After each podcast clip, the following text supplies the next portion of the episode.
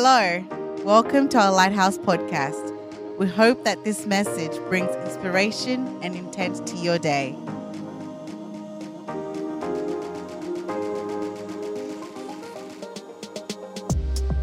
We're going to have some fun today. Uh, we're going to talk about excellence. And of course, excellence is one of the lenses that Lighthouse view its world through. We're going to talk about these things because they're important to us. It's kind of like our why. And excellence is important. You know, though, the first thing that comes to mind when I say the word excellence is uh, like the gold embroidery in the motto of a private school badge on the jackets, like scholarship, sportsmanship, and excellence. You know, on the on the badge, and I can see all uh, all my public school homies out there saying, "Yeah, yeah, stick it to 'em, Andy." Those private school nerds, and then uh, my private school homies, on the other hand, they're sitting there going, "Oh yeah, what school did you go to?" Well, I, I'm a friend to you all, okay? Before you pull out the crosshairs on me, I didn't go to a public school, uh, nor did I go to a private school, nor was I homeschooled. Thank you, Lord. I, I went to an independent Dutch Reformed Christian school. That's right. Let me tell you what their motto was We're right, you're wrong about everything.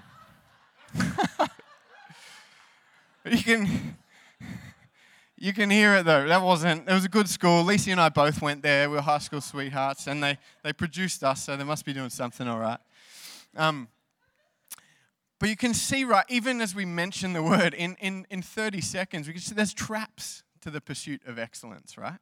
There's traps to it. It can kind of come off a bit snobby if we pursue it the wrong way. It can kind of come off a little bit arrogant, maybe a bit prideful. And I think that's one of the traps that we have to consider about the pursuit of excellence. We've got to be careful of that.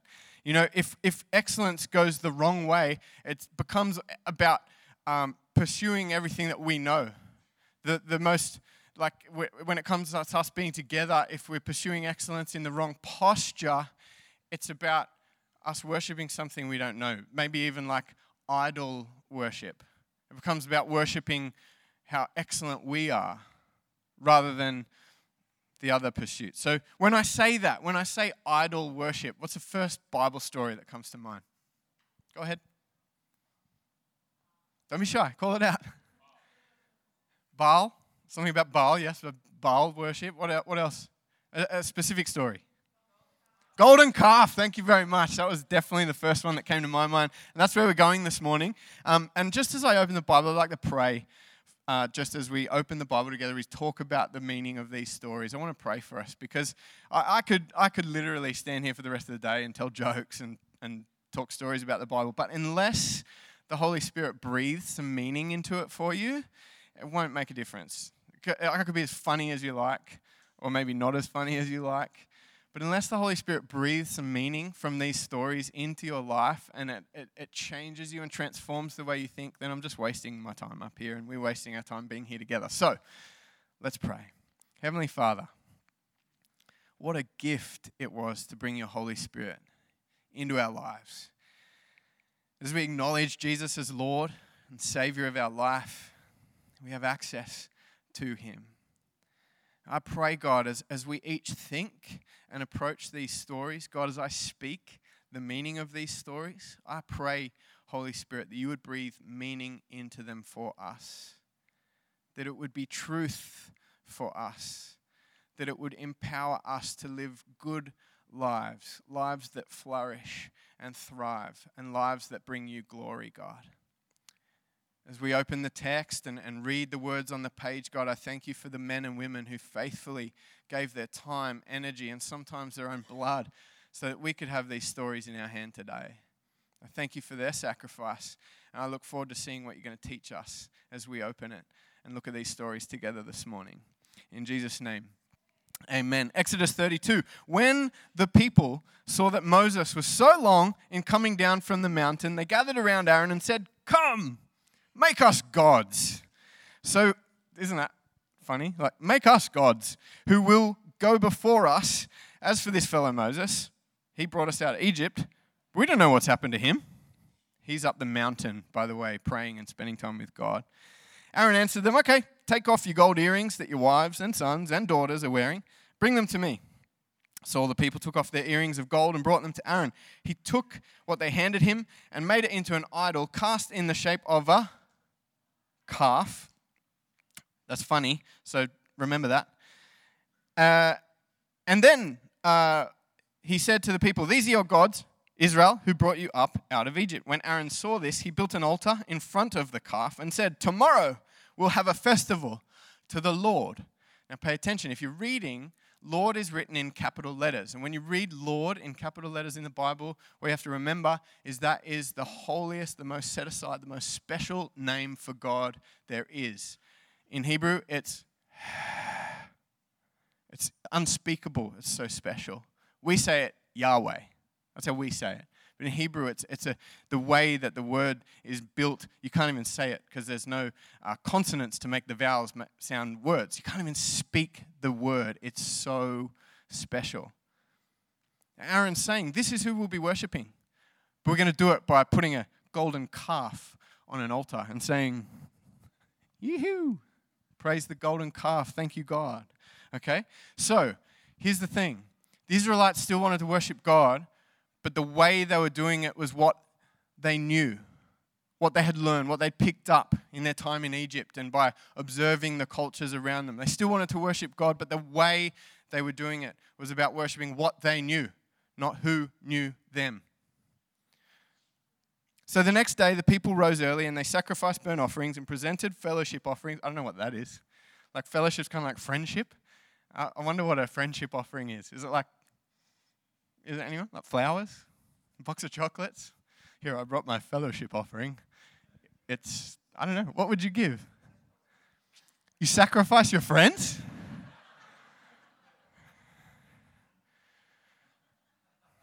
Just looking at which friend of mine would go first.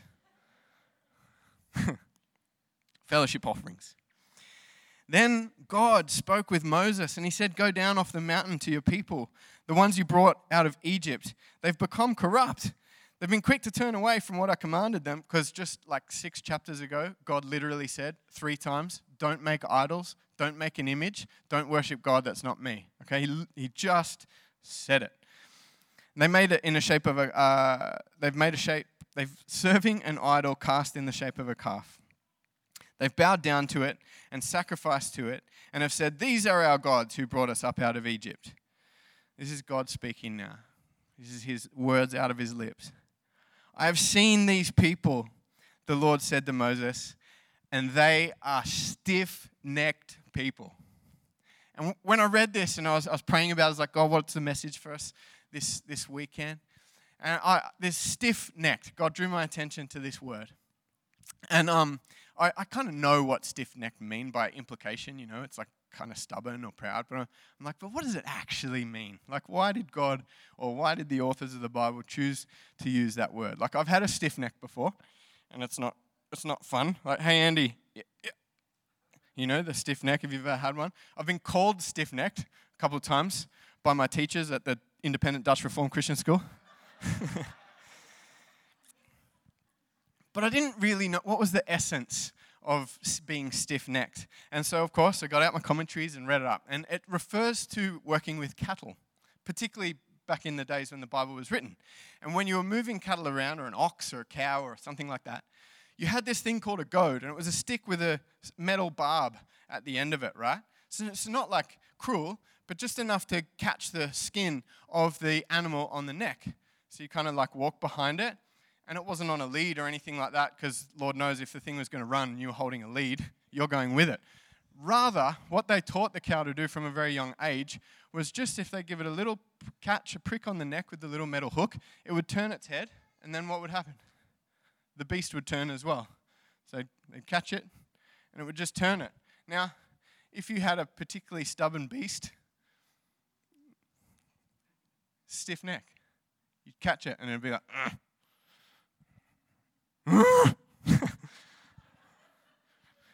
And it would keep going. So it was called stiff necked. And get this they make a calf.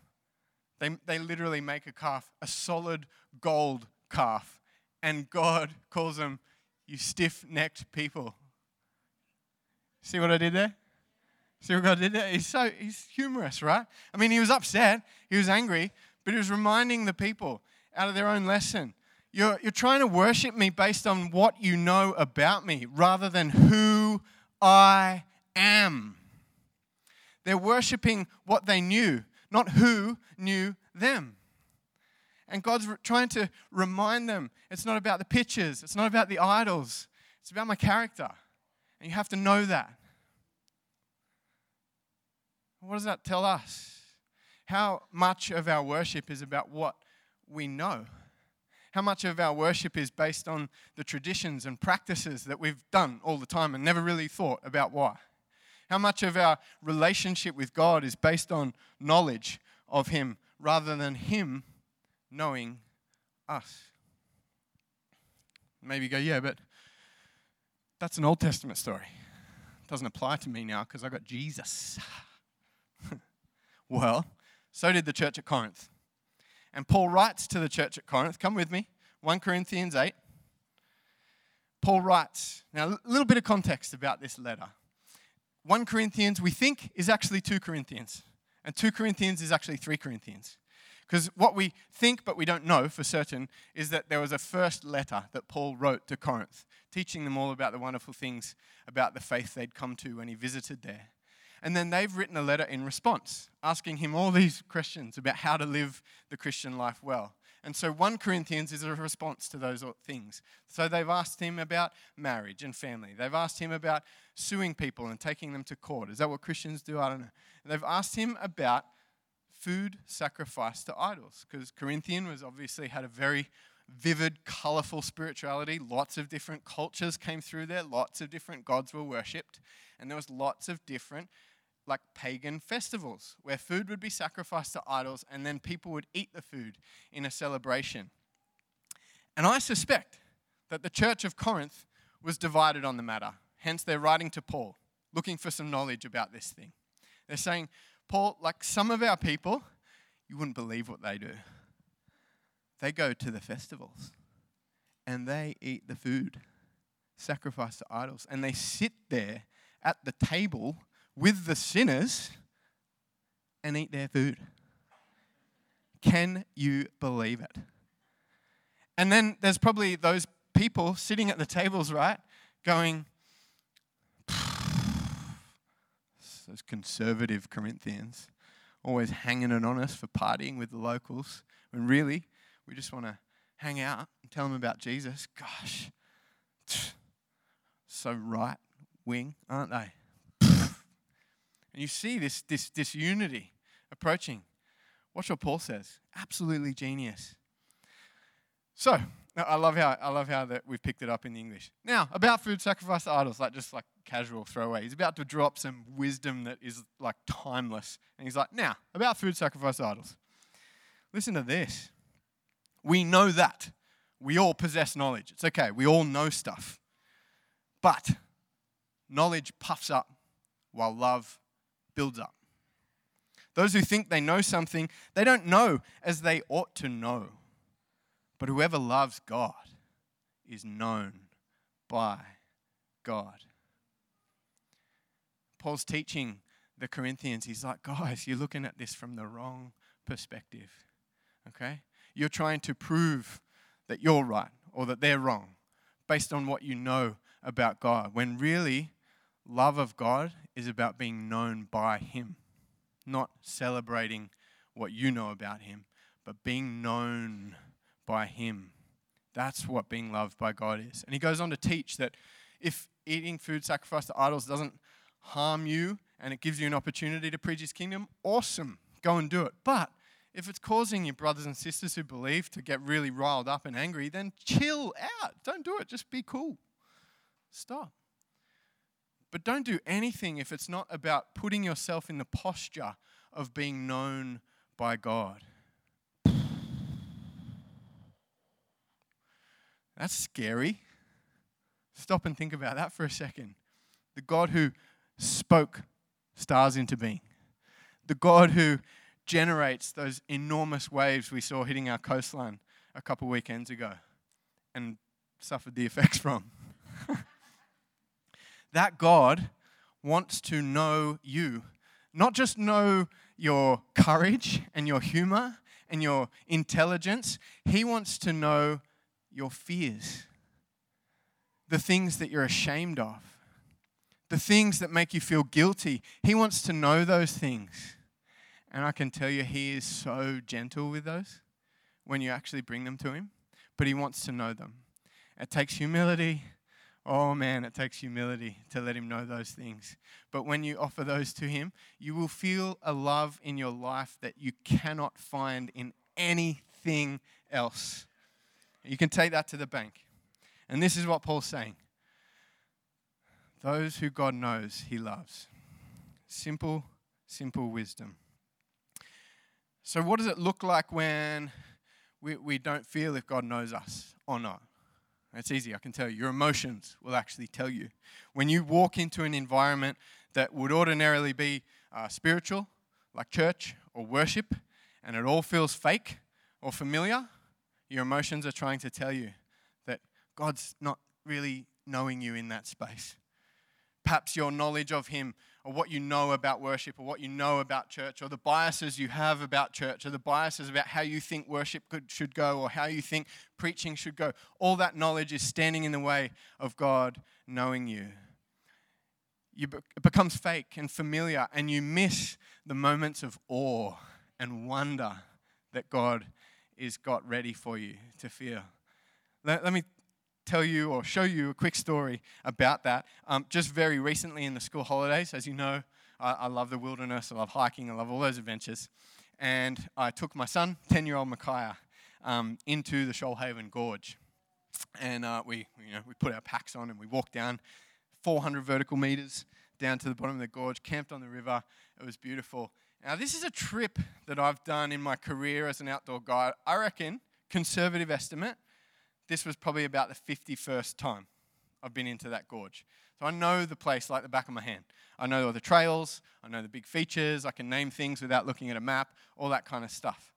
And so, um, as my familiarity with the place kind of uh, increased, it kind of like takes my eyes off the wonder of the place a little bit. You know, I've seen it before. Is that you? That's my question. Have you been around church so long that I, I've seen it before? I know that. I've seen it before. I was, I was walking up the hill and uh, I can hear Micaiah just breathtaking. Like, God, Dad, it's so wonderful. Look at that view. Look at this. And I'm like, yep, it's pretty good. You're doing good, by the way, pal. I'm, I'm looking at my feet now, going, and there's all this wonder around me. And then something very special happens. We have this God moment I'm going to call it the awe goat moment. Take a look at this.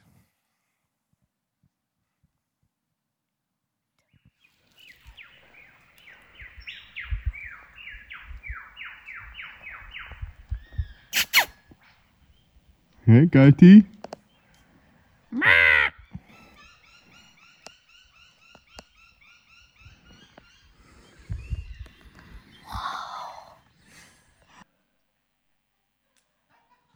You see the wonder in his eyes? I'd missed all of that because of how familiar I was. I had literally come up that trail numerous times on my own, numerous times with a group, numerous times with complaining teenagers from a private school who had excellence written on their thing. I'm walking up there with my son, looking at my feet, going, This is probably, I wonder how many steps I've actually taken on this trail. It'll be in the thousands by now. And I hear Kai go, Dad, a goat. And we look up, and standing on the cleft of this incredible uh, rock is this shaggy, dirty mountain goat, billy goat with a beard and a horn broken off. And we are both like stopped in our tracks in awe of this incredible animal, just like lording it over us. And so we like stopped and we filmed it, and, and Kai's eyes were so bright. And we followed it, and it was skittering up the trail. And man, this thing, the way it moves across the rocky ground is incredible. We like got packs on, and like one step is hard enough. And here is this goat that's just nimbly bloop, bloop, bloop, popping around. My familiarity had caused me to stop seeing the awe in the moment. And I want to warn us against that as we get to celebrate so often now together. As we get to come together, don't let your familiarity blind you to the incredible things that God does when His people come together and pursue excellence together, and that He begins to know us more as His people. Don't lose sight of that moment.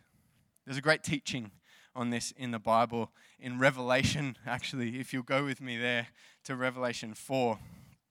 John one of Jesus' good, good friends, writes this incredible story, this spirit filled story of a vivid description of what heaven is like. And he, he paints this incredible picture. And in chapter 4, verse 6, he also, he also says this. Also, in front of the throne, there was what looked like a sea of glass, clear as crystal. And in the center, around the throne, were four living creatures. They were covered in eyes front and back. The first living creature was like a lion, the second was like an ox, not a stiff necked ox, just a regular ox. The third had a face like a man, and the fourth was like a flying eagle. Each of the four living creatures had six wings, and they were covered in eyes all around, even under the wings. So you know they could see really well. not 2020, like 100, 100, 1,000, 1,000 day and night, they never stop saying, Holy, holy, holy. That means like set apart, wonderful, different, amazing is the Lord God Almighty who was and is and is to come. And pause for a second. I want to go into that very moment of the dream. You could even imagine you're one of those fantastic creatures, if you like. And this is what we're doing.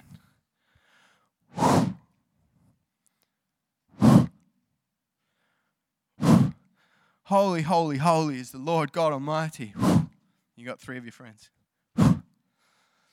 Holy, holy, holy is the Lord God Almighty. That's a wing, by the way. Holy, holy, holy is the Lord God Almighty. I'm coming around for my third lap. And I'm starting to feel a bit bored. And I know you are. I can see your faces. Flying around in circles, saying the same thing every couple of seconds, day and night, forever. Did you get that for a second? Round and round in circles, saying the same thing every single day, every single night, forever. Doesn't sound like heaven to me. Sounds like the opposite. Dare I say it? Round and round in circles, same thing, day and night, forever. Unless, unless the thing that they're flying around, the God that they're flying around, the center of the universe that they're flying around is so awe inspiring that every single pass they take, they see him with their thousand thousand vision from a different angle, a different perspective that lights up their hope, that causes them to be inspired. And they're like, no way. You should see this part of him. It's incredible. And the ox is like, mm, can you believe this? The kindness that he has? The eagle's like, whoa, he's so courageous. He died on the cross, even though all his friends let go. And he was betrayed by the whole community. And then the, the, the, the man shaped one's like, my goodness, his knowledge is so far reaching. I could study him for the rest of my life and I would feel like I know less every single time. If we cannot worship God with a sense of awe, it's like flying round and round in circles, saying the same thing every single day, every single night, for the rest of eternity. But if you can be surprised if you can find a posture of awe in everything you do, if you can resist familiarity and ask God, God, how are you going to surprise me today? Then then you will see something new about him every single step you take. Awe is a spiritual posture.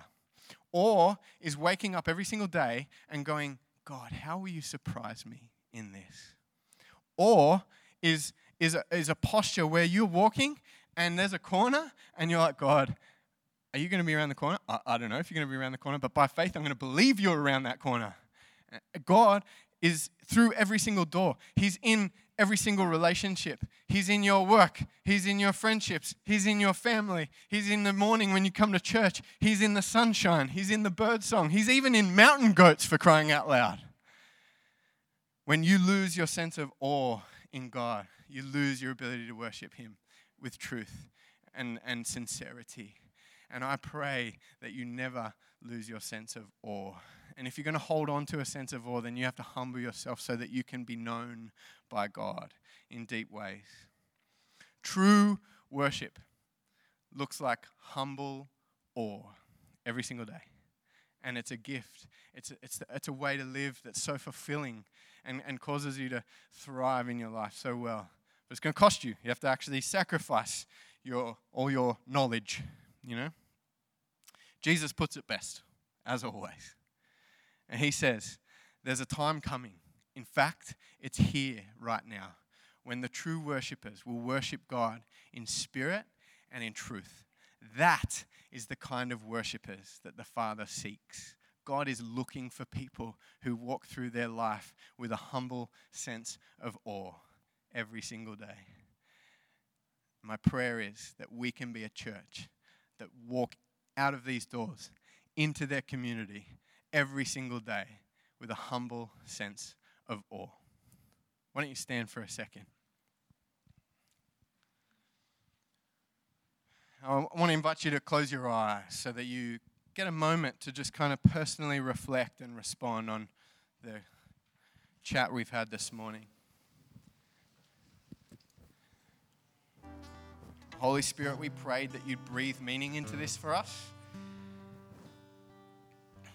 And I, believe, I have faith that you have.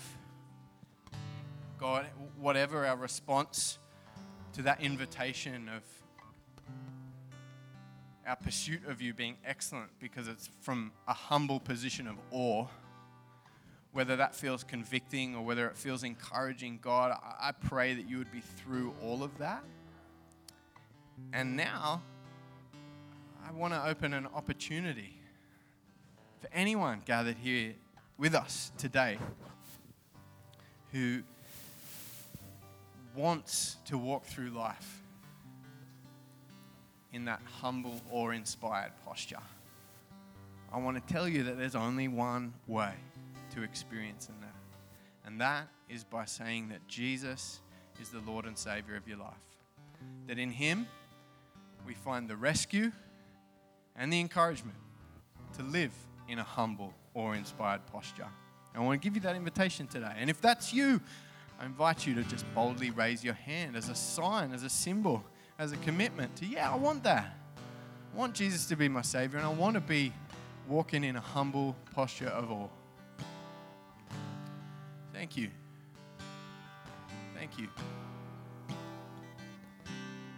Now, if the familiarity component of what I was talking about, where sometimes life and life in God can feel like an uphill plod looking at your feet. Oh, I want to invite you now, not to make a decision for Jesus for the first time, but with your body to show that you want to live in a humble, awe inspired posture. So I'm going to invite you to raise both hands. Go and put them up. It's an incredible thing what your body does when you when you do a physical thing, your body actually responds mentally, emotionally, and spiritually.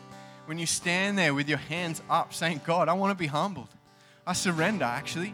I surrender my ego, my pride, everything I know, because I want to be known by you. Incredible, incredible. Thank you for listening. Please connect with us at a different differentlight.com.au or join us at one of our Sunday gatherings.